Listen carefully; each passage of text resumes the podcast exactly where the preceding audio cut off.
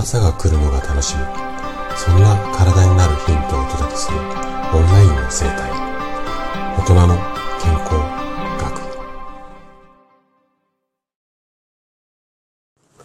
おはようございます。高田です。毎週土曜日は読書の時間ということで本の紹介をしています。で今日紹介したいのが50歳からの栄養を捨てない食べ方。こんなタイトルの本になりますで著者がね浜博信さんと赤石貞則さんというお二人が書かれた本で、えー、お二人ともね東京慈恵医科大学の、まあ、大学病院の栄養部にお勤めっていうか栄養部の方です。で今回ねこちらの本を紹介しようと思ったのがまずタイトルに書かれた50歳っていうキーワードですね。もう私と同じ年代なのでそれだけでおって思っちゃいますよね。あとは表紙の裏にねこんな、ね、言葉が書かれていてすごくこれがね私の胸に響いたからなんですよね。でちょっと読み上げますね。若い頃とは違う体の変化を感じるようになる50代には年代に合った栄養の取り方が大切です。食事をする際には食材のせあごめんなさい。食事をする際には食材の持つせっかくの栄養素を無駄にしない食べ方をしたいもの。50代以降が老けない病気にならない太らないために何をどう食べればいいのか。栄養のプロが知識と経験と科学に基づき分かりやすく解説しました。ね？こんなこと書かれたらちょっと興味湧いてきませんか？でそしてねもう一つ嬉しいのがこれはちょっと私だけかもしれないんですがあのねこの本ね字大きいんですよ。文字が大きいんですよ。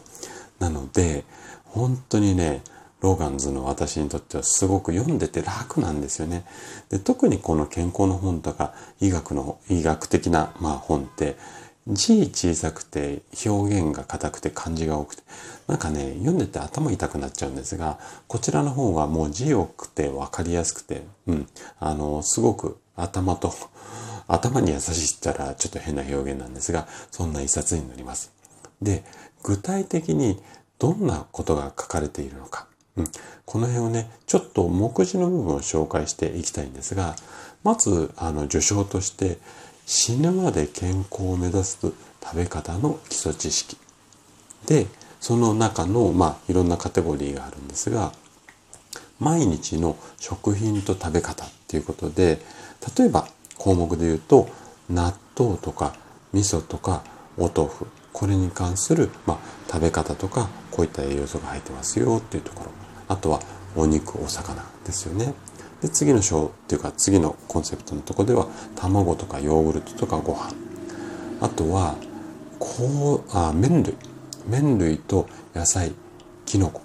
海藻。みたいな感じでそれぞれ納豆はこれ味噌はこうでみたいな感じで約18品目について具体的なまあ栄養素だったりこんな食べ方がいいですよっていうのが分かりやすく書かれています。